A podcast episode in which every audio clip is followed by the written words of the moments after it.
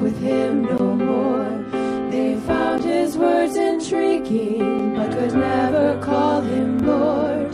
Then to the twelve he dared to ask, Will you also walk away? So beautiful the answer, those words of Peter's faith.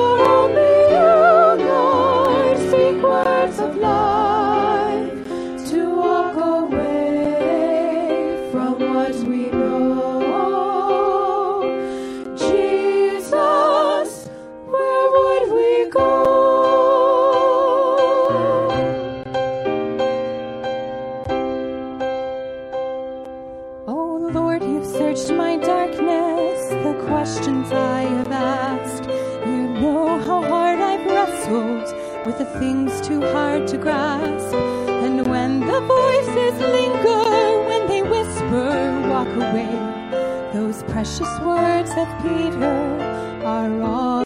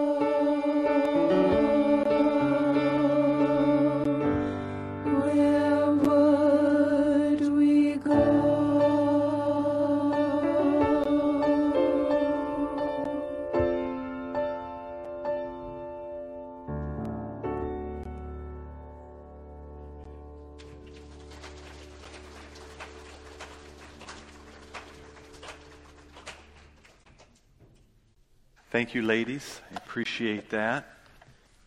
Beautiful song. Sung by a, quite a herd of women. Sorry. It was just, it's there. If you're visiting with them, their last names are Herds, just so. Beautiful song. If you have your copies of God's Word, you'll notice that in a cost saving effort, we are now only using one monitor at a time. Uh, this one decided to go out, but I got good news for you folks. Uh, next week, um, we, we purchased about four or five months ago new equipment that is being installed this week. So, how's that for timing? Thank you, sound team, for that beautiful, beautiful timing. So, next week that will be fixed. With that being said, let's pick up in ver- verse 30, 32. This is going to be rough, all right? Hmm. I just want to see if I want to read anything else. Okay, so they leave the Sanhedrin. Don't talk anymore about Jesus, but there's really nothing they can do with Peter, John, and the man with brand new calves leaping like a deer. And they leave and they go back to their assembly and they begin to speak about Christ even more boldly. You'll find that in verse 31, picking up in verse 32. And the congregation of those who were believed, who believed, were of one heart and one soul. And not one of them claimed that anything belonging to him was his own, but all things were common property to them. And with great power, the apostles were giving testimony to the resurrection of the Lord, the exact opposite of what the Sanhedrin told them to do. And abundant grace was upon the church. For there was not a needy person among them. For all who were owners of land and houses would sell them and bring the proceeds of the sales and lay them at the apostles' feet, and they would be distributed as each had need. Now, Joseph, a Levite of Cyprian birth, and because there were so many Joseph in their midst, the apostles gave him kind of a nickname, if you will, called Barnabas all right, which translates and means son of encouragement, who owned a tract of land, sold it, and brought the money and laid it at the apostles' feet. At this time, we will be having an offering and we'll open in a word of prayer. Let's open in a word of prayer. Gracious Heavenly Father, it is your Holy Spirit that we want to hear from, to teach. Open our eyes that we may see, ears that we may hear that fertile ground of our hearts might be receptive to your word. May it not be rocky. May it not be hard packed. May it not spring up and die quickly. But may the seeds of your word change us, change me. Father, I'm a sinful man. You are a holy God. You alone are worthy. Father, I pray that we would leave here not just knowing more about Christ, not just being better apologists of our faith, but people who live it. Bless this church, Lord. Everyone here belongs to you and you alone. And we submit our lives to you. And I pray this and I ask this in your Son's precious and holy name. And if you're awake this morning, say something, something. nice. Visitors are like, and this is our last time here. so, how? Let me get the shadows off my. There we go. So, how does a church thrive? especially in a culture that wants it to die. And that rhymed. How does a church thrive in a culture that wants it to die? And that is exactly what is going on here in this text. Peter and John and the newly healed lame man are set free and warned not to speak again in the name of Jesus so that faith in him would not spread amongst the community. Stop proselytizing. Stop evangelizing. It could not be clearer. Persecution and animosity towards the church has officially begun. In fact, we see that clearly in verse 27 of this chapter, which, which says this For truly in Jerusalem, where they were gathered together, they, I'm sorry, for truly in the city there was, ga- why can't I read that? There were gathered together against your holy servant Jesus whom you anointed, both Herod and Pontius Pilate, along with the Gentiles and the people of Israel, are all against the servant Jesus Christ. And this same animosity rages today because we serve the same risen Christ today. Sure, in America, it's under a different name. Our culture opposes the church of Jesus Christ, not so much with pitchforks and fires. It is opposed with a different weapon, and some may say a weapon that is mightier than the sword, and that is words. The church is persecuted with having words thrown at it with like pluralism, hate speech, bigotry, ridicule, contextualization, and progressivism. The moment we hold that there is salvation in no other name other than Jesus Christ, who is resurrected from the dead, and that his moral law is absolute, the church of Christ is opposed. Which brings up the question we have started with. How does the church thrive in a culture that wants it to die? Of course, there are the four major pillars that we have already studied and committed ourselves to, which is the scriptures, the fellowship, the breaking of bread, and the prayers. But it is not enough to know these things. It is not enough to know these things.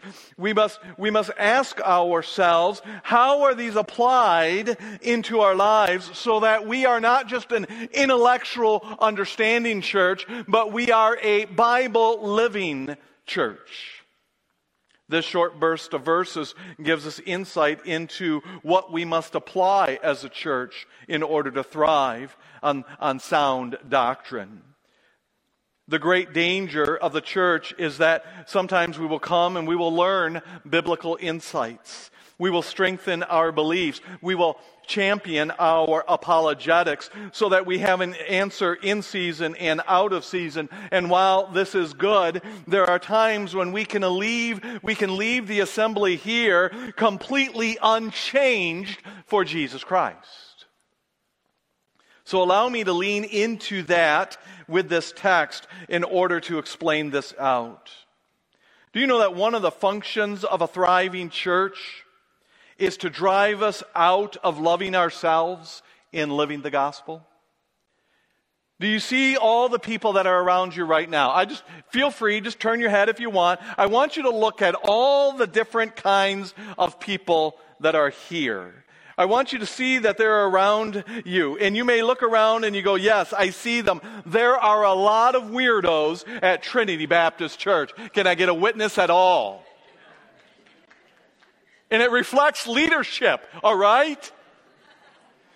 We're all weird. God has divinely placed every one of us in this room to draw us away from ourselves and into a self sacrificing, gospel living in our lives. Where you and I will have to deny ourselves in order to love one another and be in relationship with one another. Which, by the way, is exactly what Jesus Christ has done for us. I would like to give a gentle warning at this moment.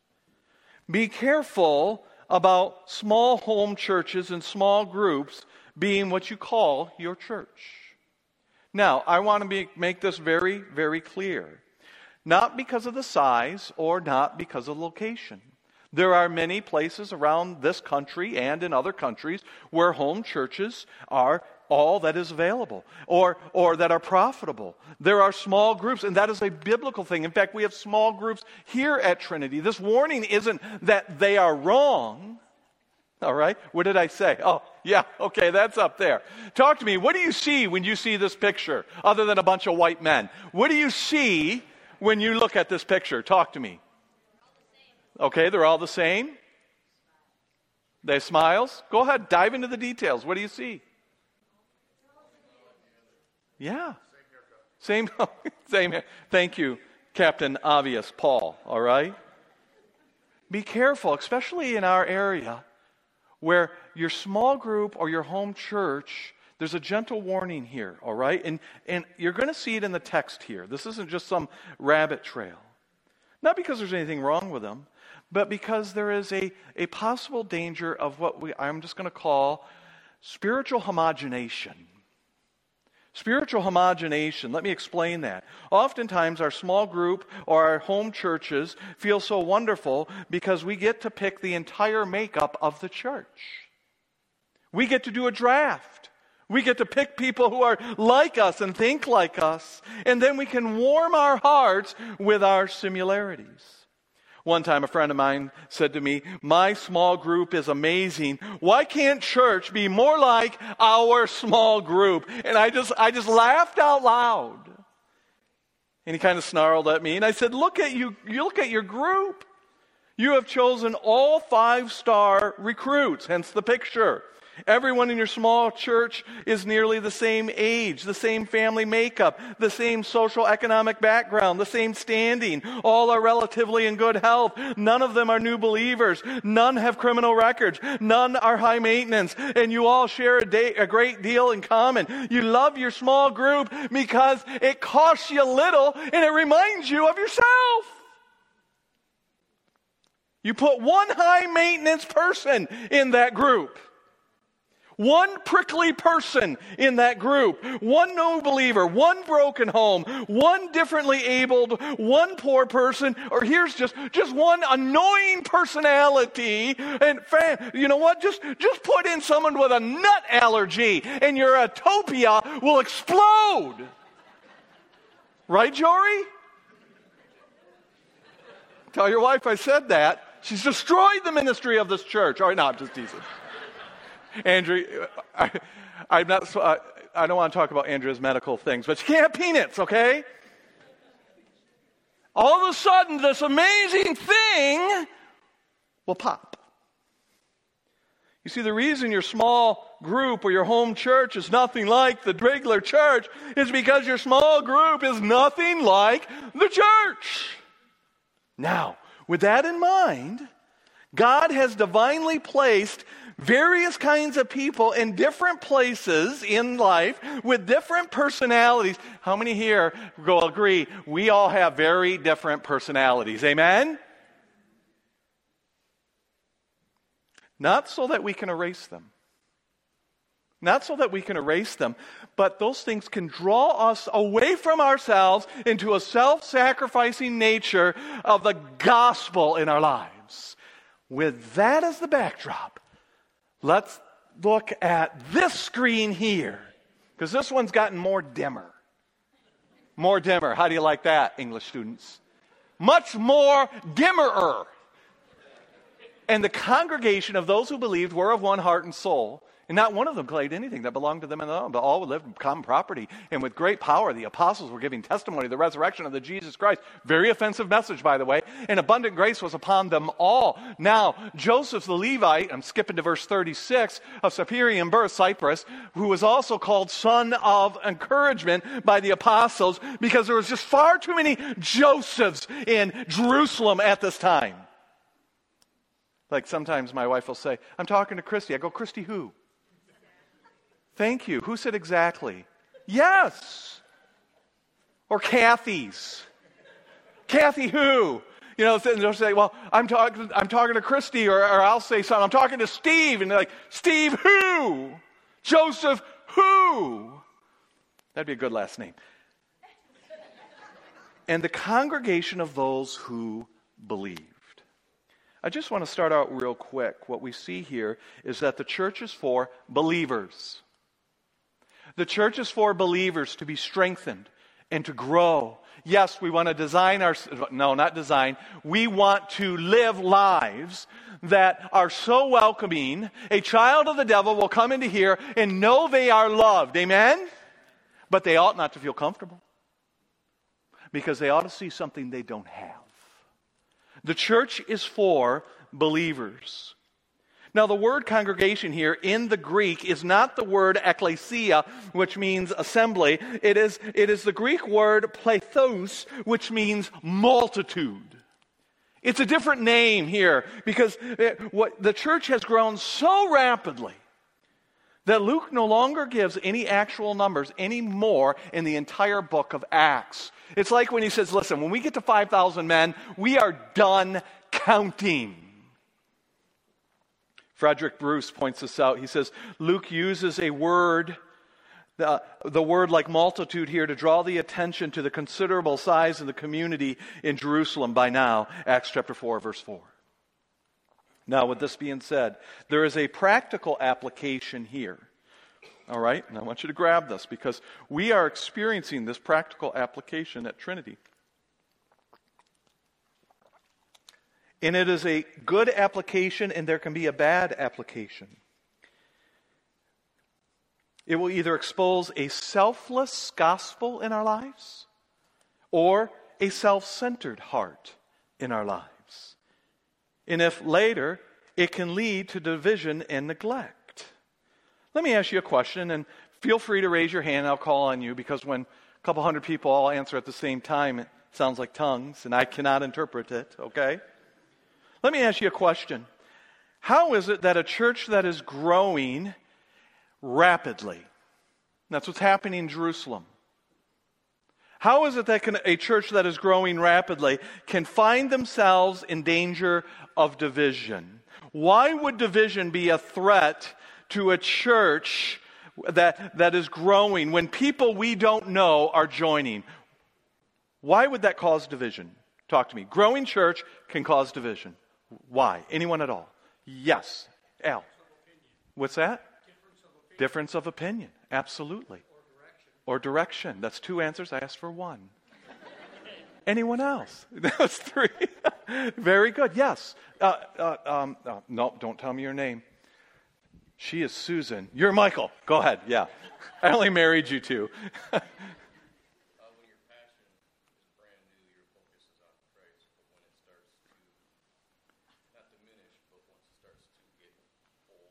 Yeah.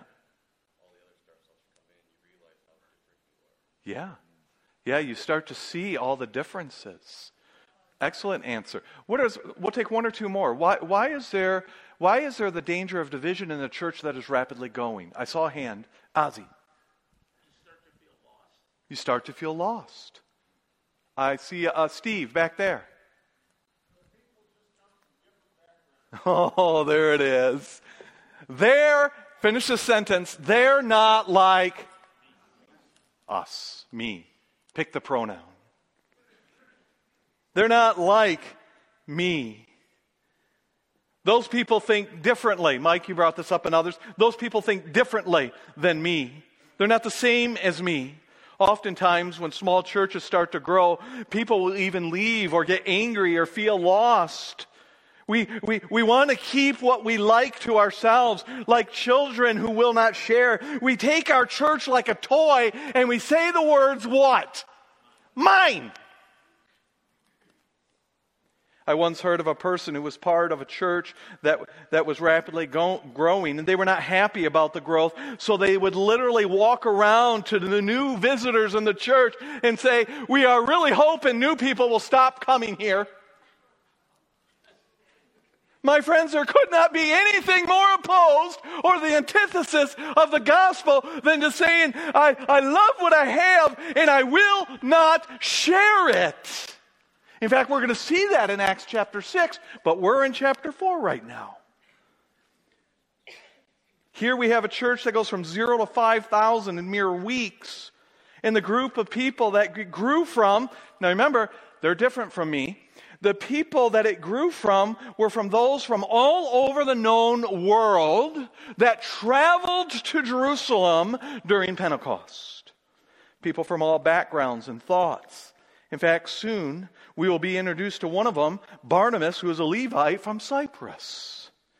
Barnabas, because of we know this, is a diaspora Jew. Now, diaspora is fancy word for he was dispersed during the exile. When an occupying force comes in and persecutes people and, and, and, and all of that, people run and they disperse themselves and they relocate as a refugee. This is who Barnabas is.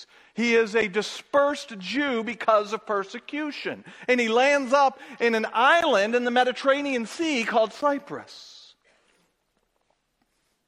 Do you think for a moment this diaspora Jew who lived on the island, uh, in an island in the Mediterranean Sea, surrounded by Gentiles outside of his normal country, had the same thoughts and customs of a lifelong Israelite living under the shadow of the temple in Jerusalem? Heavens no. And in fact, let me add some historical context here that will explode behind the scenes, but is found within the text. Barnabas is a Levite, which tells us Levites are of the priestly line. We find that in verse 36. which means he's from the priestly line. Now, according to the Torah, Genesis, Exodus, Leviticus, Numbers, and Deuteronomy, according to the Torah, especially within Numbers chapter 18 or Deut- Deut- Deut- Deut- Deuteronomy chapter 10, all right, a Levite is not allowed to own land. Yet, Barnabas, a Levite of the priestly line, in Deuteronomy chapter 10 and Numbers chapter 18, in a city that observes the Torah, is about to sell what? Land. Now, there may be uh, many reasons for this. He was dispersed. He's no longer in Jerusalem. He's on an island. They buy land there. It could be that, the, that this rule of the Torah was not vigorously observed by first century time. But to many in the fundamental Jewish community within Jerusalem, a diaspora Jew coming in from Cyprus who is a Levite and owns land and lives with Gentiles is at best a violation or the bending of the Torah. He is an outside compromiser. Let me contemporize this. It would be as though Joseph of Arimathea, or, no, there's another Joseph, right? It would be like if Joseph was a King James only, rural loving, hymn only, piano playing, dress clothes wearing, fundamental Dutch Calvinist from Michigan. We can't relate to any of us. Sitting next to Barnabas, a new international version, city loving, praise band, drum playing, casual clothes wearing, newcomer from Ohio. How can this be? The compromise. How can we stand for Christ if we don't all agree on everything? Now remember, it has grown to well over 5,000 people since Pentecost. And this one example of Barnabas, a Levite from Cyprus, owning land, all that, that history there is one example of diversity of thought that would be multiplied hundreds and hundreds and hundreds of times, all right? To most Baptist churches today, the early church would have been an absolute nightmare. Yet look at the next set of verses. All these weirdos, all these diverse people from all over the world, Granted, most of them are Jews, but they come from different cultures. We're of one heart and of one soul. How? How does a church thrive in a world that wants it to die? Well, this points to two things. First, true, genuine fellowship with no division is what one heart and soul means. No division, genuine fellowship. Now, this here is what we would call in ministry a miracle. Right up there with the virgin birth, all right? An absolute miracle. For let us remember that these people, where these people come from, and I will only be reading the areas that I can pronounce. All right? So let's move forward. All right? No. Parthians and Medes and in, in Judea and Cappadocia and Asia and Philadelphia and Egypt and Libya and Cyrene, Rome, and both Jews and proselytes and, and Cretans from uh, and Arabs. That's a diverse group. Can I get a, can I just get an affirmation? That is a very diverse group. Amen? They're of one mind and of one soul. Look at this. No division. One heart, one soul. How is this possible? What I would like to do is I want you to take these words off from the screen and we're going to unpack them and then we'll bring them back. Churches today, talking about thriving, fight about everything. Churches today fight about everything. What then brought great unity in a church that had so much diversity of thought? Here's the answer. What made the early church thrive is what they shared in common, overwhelmed. Mike, you talked about this. what they shared in common overwhelmed what they did not. The resurrected Jesus Christ in the indwelling of the Holy Spirit. You see, the church misses the whole point when they see unity as everyone agreeing on everything. Let me say that again because boy, does that preach. The church misses the whole point when they believe that church unity is when everyone agrees on everything, and it is not. Let me ask you a question, and I want you to answer. When would Trinity find unity if we all must agree on everything? Talk to me. Never. Never. Because many of us, as we look at this, because many of, of the people in this room, in fact, I'm just going to be more specific, because many of you are not normal like me. Isn't it funny how we see ourselves as the standard? They're weird. Really? Have you looked in the mirror, Brett? All right? It is wrong when local churches believe unity is found in carrying the same Bible version or reading all the same authors or agreeing on a dress code or putting their children in the same schools. That somehow unity is found when we all slowly become clones of one another rather than that of Jesus Christ. This is not Christian unity. It is nothing more than a fruitless self-serving defense of a brand or style that makes us feel safe and control in the name of Christ. Christ.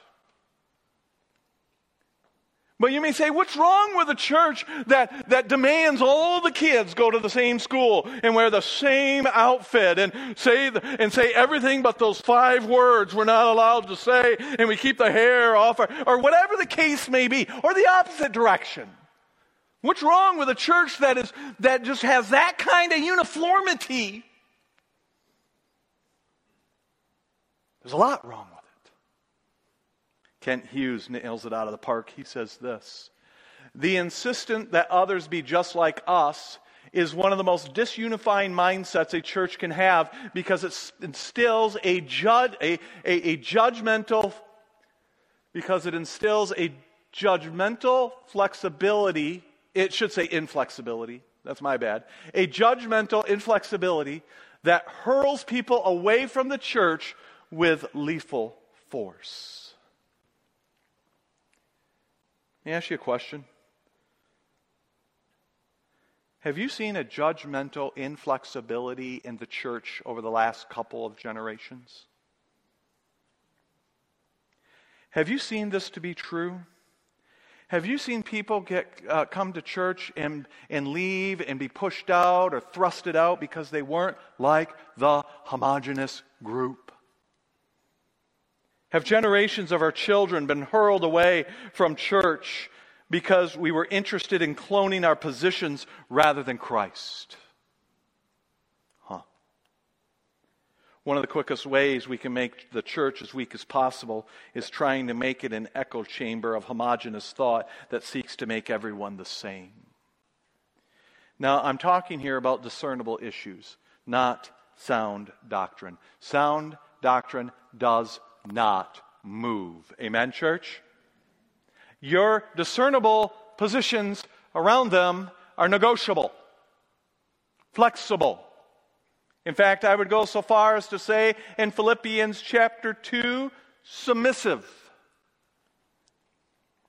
We are not united all right? We are not united because we all agree on homeschool philosophy or Christian school or public school. What unites us is not our political party or our race or our dress code or that we all agree on movies, alcohol, haircuts, worship songs, Bible versions, or whether or not the drums are of the devil, which they are. And if you disagree with me, go find yourself another assembly. You know broke my heart when I first got here? Is a former pastor who had been pastoring for, for, for decades and decades. The moment we brought out the drums and Jory hit it with a feather. You know, we really introduced it very slowly, did we not? We put it in the barn, all right? And Jory would just hit it with feathers. And even then, it was too loud. Wrote a letter and said, This is my last Sunday. I will not participate in this kind of Christianity. What kind of Christianity? Biblical? No, I'm not saying the biblical, the drums are biblical and the piano is not. Now look at this here. And I really appreciate this. In fact, Dave Rogers sent me a quote, and I want to read it. When Christians unite around something other than the gospel, they create a community that would likely exist even if God didn't. How does a church thrive? What makes a church thrive in a culture that wants it to die? Here it is. If you hear nothing else this morning, Calvin, if you've tuned me out for the first 20 minutes, come with me, brother, all right? What makes a church thrive in a culture that wants it to die? Here it is. What brings unity is not agreeing on everything, but all of us agreeing on one thing. Unity is not when we all agree on everything, but when all of us agree on one thing. And that one thing is obeying the clear truth of scriptures, glorifying Jesus Christ, the resurrected Son of God. That is our goal. Amen? It's not to be like me or Doc Dickinson or Lord help us, Carol Demand. Love you, Carol.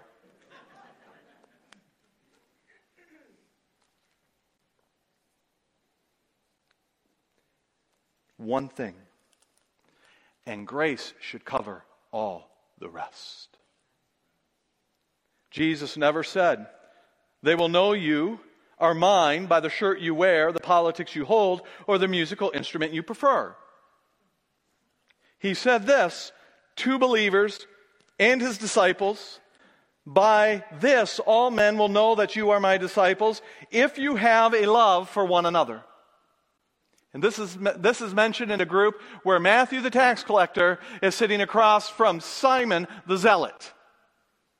You two love each other. They could not be further apart. Here's a question. By John 13:35, by that definition, do people know we belong to Christ?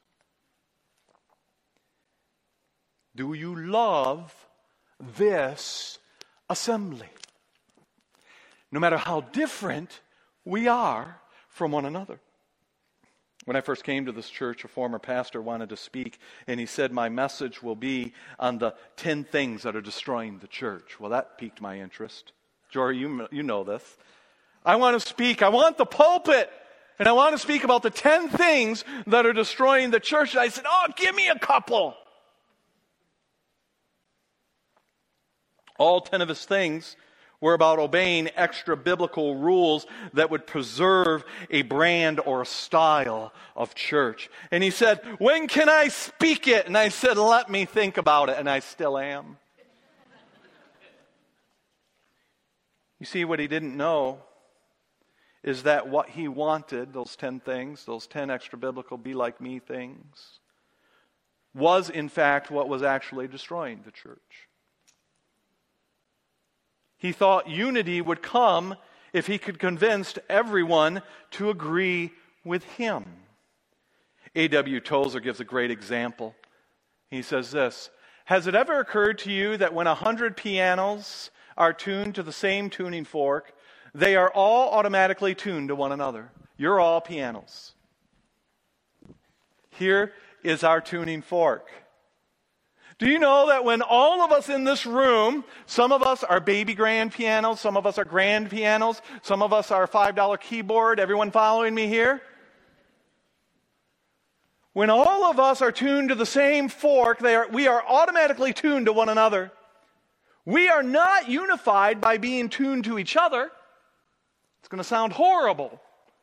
But rather, when we are tuned to one standard to which all of us individually bow.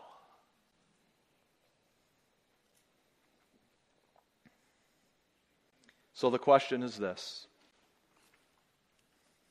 How do we get or maintain that kind of unity here at Trinity? Well, it is found in the next set of verses. And with great power, the apostles were giving testimony to the resurrection of Jesus Christ. What were the apostles just told to do? Talk to me, church. Be quiet, especially about the resurrection. Let me just cut to the chase here. The preaching of the resurrection was very offensive. Was very offensive. The apostles never suppressed the truth of God's word in order to avoid offending people. They never suppress the truth of God's word in order to avoid offending people or to make coming here more palatable for those who do not agree. And when the word is taught without compromise, it will reveal a truth that will overwhelm us. And that truth is that Jesus has lavished abundant grace upon all of us. Amen? In fact, the Greek here if you notice the first three words here, we've got chariste megale, the grace the mega. Who's the green guy on Star Wars with the ears?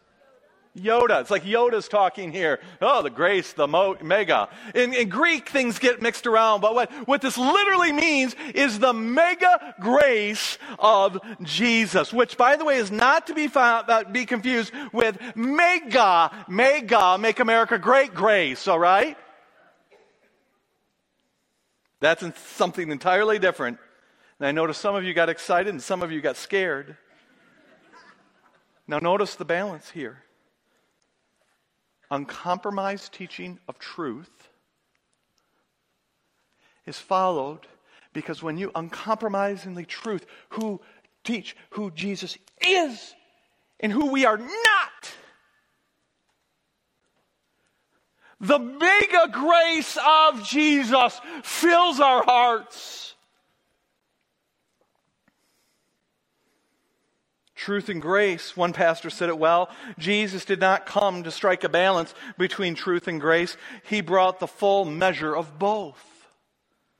The early church thrived on solid teaching and grace living when we understand the uncompromising message of the Word of God and how Christ came to empty lost people and poured His grace and blood on them, we realize the magnitude of His grace. We are saved by His grace. We are healed by His grace. We are nurtured by His grace. Oh, are we not people who have been saved by the mega grace of God? You see, when we understand the magnitude of the grace of Jesus, how he sacrificially emptied himself for us, when we truly understand that old hymn, Wonderful Grace of Jesus, reaching all the lost, by it I have been pardoned, saved to the uttermost, chains have been torn asunder, giving me liberty. Oh, the wonderful grace of Jesus has reached me. When that is the tuning fork, it will produce, oh, this is huge. When that is the tuning fork, it will produce a community of mega grace to one another. And rather than trying to hide our sins, we would run to one another. Rather than hiding our needs, we will share them. Rather than hoarding our money and our resources, we would hemorrhage it. When we fully embrace the gospel of Christ and His giving grace, it will cultivate a culture within the church that is self-giving. Not because we all agree on everything, but because we all agree on one thing, and that one thing is the grace of Jesus. Look at how the self sacrificing mega grace compelled the church to live. Verses 34 through 37. For there was not a needy person among them, and all who were owners of land and houses would sell them and bring the proceeds in the sales and lay them at the apostles' feet this is a heart that reflects what Christ has done for us. Christ emptied himself. How can we say we understand the gospel and hoard things to ourselves? And they laid them at the apostles' feet that they would be distributed among those in need. Now, Joseph, ah, another Joseph. Joseph who? You know, Barnabas, son of encouragement who owned a tract of land. Wait, isn't he a Levite? Yeah, he is, but hey, you know, let's just let him put it in the offering plate. So it bought, he bought the money and he laid it at the apostles' feet. For all who were owners of lands and houses sold them and brought the proceeds in sales. Now, I want to set the hook here financially, but I also am going to let you off the hook financially. This is not a command to sell all that you have and give it to the church. Let me say that again. This is not a command to sell all that you have and give it to the church. And all of God's people said, Oh. In fact, Mary, you know, Jerusalem's not a big place. Okay? Mary, the mother of John Mark, Here's an interesting little detail. The aunt of Barnabas. Man, this, this, this family tree in Jerusalem just kind of doesn't sprout out much, does it? He is the aunt, she is the aunt of Barnabas, will still own land and a home in Acts chapter 12. Plus, we will see this isn't some sort of commune. This isn't a early form of communism. All of it is voluntary. It is an abundance of their heart. In fact, do you think for a moment Jesus wants you to begrudgingly give that which he already owns? Talk to me, church. No. He don't need your money. He wants your heart. And there is no better expression of who owns your heart than when you give up what everyone else loves money. So, this is not a command to sell all that you have and give it to the church. Mary's still going to own a home and land a little bit later in this passage, and she is well, um, uh, you know, godly woman. This is a unique situation right after Pentecost when many people who came from all over the world did not have homes. Barnabas from Cyprus. Or were persecuted out of the Jewish community. Many became jobless and socially excommunicated from the synagogue because of their public baptism of repentance, unidentifying with the culture and identifying with Jesus Christ. All these believers may, all these believers may have left is property and assets to liquidate. No one's employing them. No one's, no one's doing commerce with them. This is a unique situation. Everyone here at Trinity has not lost their jobs at the same time. We have not all been excommunicated at the same time. We have not all been socially cast out the, at the same time. All of us have not been left by our immediate family at the same time. This is an example of grace permeating the church in a very unique situation. In fact, Spencer writes this, and I agree with him. It cannot be argued that the particular way in which they expressed their generosity was prescriptive, it was descriptive. In fact, later texts will illustrate many other ways people give of their resources, time, and money. So this is not prescriptive. Now, with that in mind, two things come to my mind here, church family. And here's number one you can affirm it. Aren't you glad you don't have to sell everything? Amen? Okay, some of you didn't say amen. We're looking forward to that offering next week. Number two. Number two. We can see how clearly and how important it is that context is important in order to understand the message of the Bible. Context, context, context. This describes how they were generous. It does not prescribe how to be generous, but how.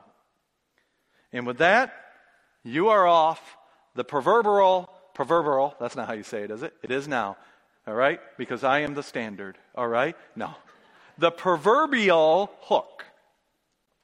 But now, let me set a different hook, all right? Well, the means here of selling, you, selling all that you have is not a command. The heart behind it is. The heart behind it is there is an undeniable, ex, uh, an undeniable exhortation and, and instruction that we must have generous, mega grace heart of giving for the care of the church and those within it. If you are hoarding your money and your resources, you do not understand the sacrificial grace of God. In fact, what we have here is one of the first teachings to the church that will be followed by many, many, many, many others in the New Testament about the act of giving generously and sacrificially to the assembly.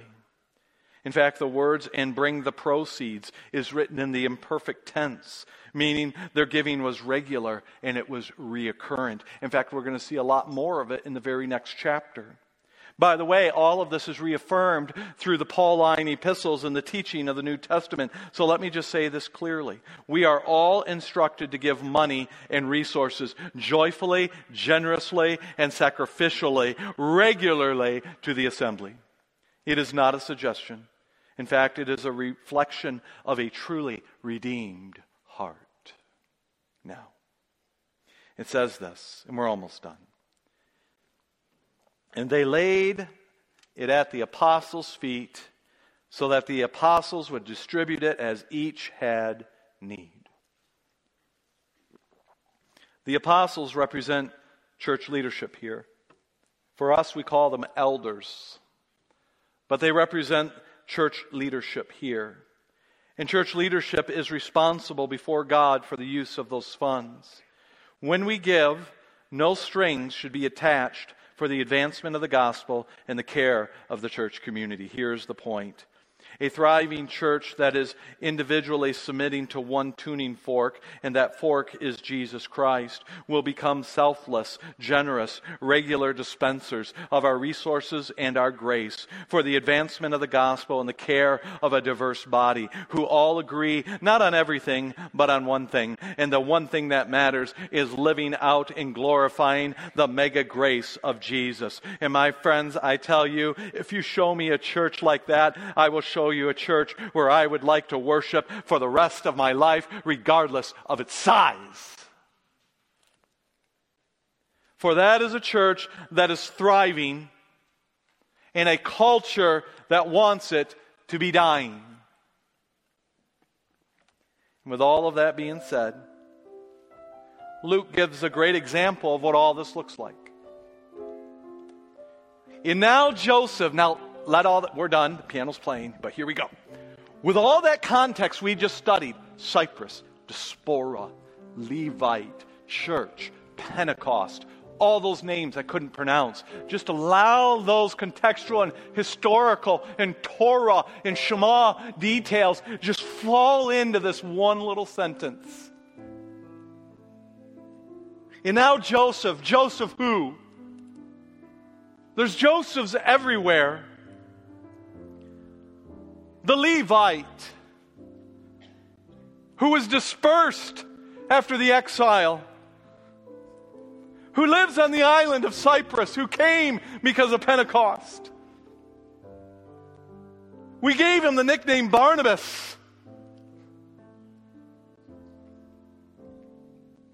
who owned a tract of land. What? Yes. He's a compromiser. No, he's not sold it. Because of the mega grace of Jesus in his life, he exhibited mega grace to those who were different from him. With no strings attached, he laid it at the feet of church leadership. You know, Sometimes you read about the early church and you go, how in the world does that exist? Luke's portrayal of the church has been unanimously and totally positive to this point. And we look at it and say, how can this ever be attained? But you know, such a picture is not complete because the church is full of imperfect people. The church is full of sinners. The pulpits are full of sinners. Because every church is made up of sinners. Next week, we will see the first negative account of the early church. And what is it? Hypocrisy. Well, that won't preach. Fortunately, that's been eradicated from the bride of Christ in the pulpits of America today. Next week, we will see the first negative account of sin in the church, and it's hypocrisy, saying you have something that you don't. Oh, the potency of God's Word. But that's next week. This week, what makes a church thrive in a culture that wants it to die? The uncompromising teaching of the Word of God that produces mega grace in those who are in it. Gracious Heavenly Father, may known individually and corporately to hemorrhage grace because your Son hemorrhaged grace on us. And Father, it is easy to hemorrhage grace on those who agree with us and do the same things as us and look like us and think like us. But Father, that's not grace, that's self love. May we show grace to those who think differently than us, who choose differently than us, because you first loved us while we were yet dead. We love your example, Lord Jesus. Dismiss us with your blessing. In your name alone, a name by which there is salvation and nothing else. Amen. I love you guys. You are dismissed.